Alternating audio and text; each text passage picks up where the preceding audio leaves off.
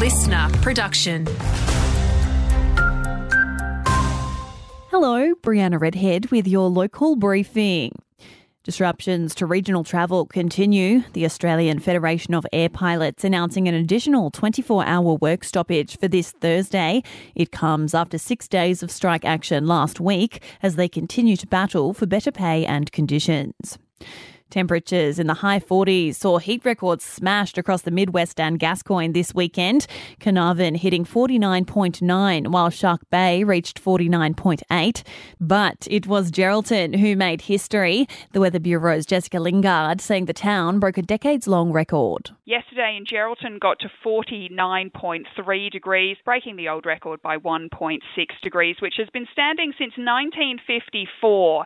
So a 70 year record tumbling yesterday yesterday. WA had the lowest level of investment in tourism across Australia last year.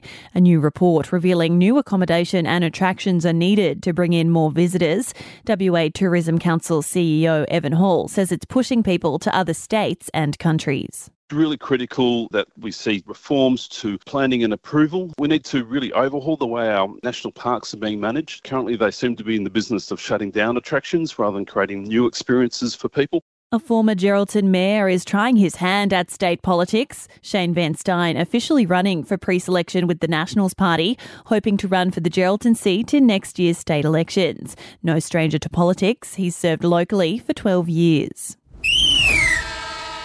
In sport, round 13 brought all the action in Geraldton's A grade cricket competition. Bluff Point securing a win over Sportsman's at the weekend, hitting an impressive 209 runs, while Towns came out on top of the Wanderers, finishing with five for 179.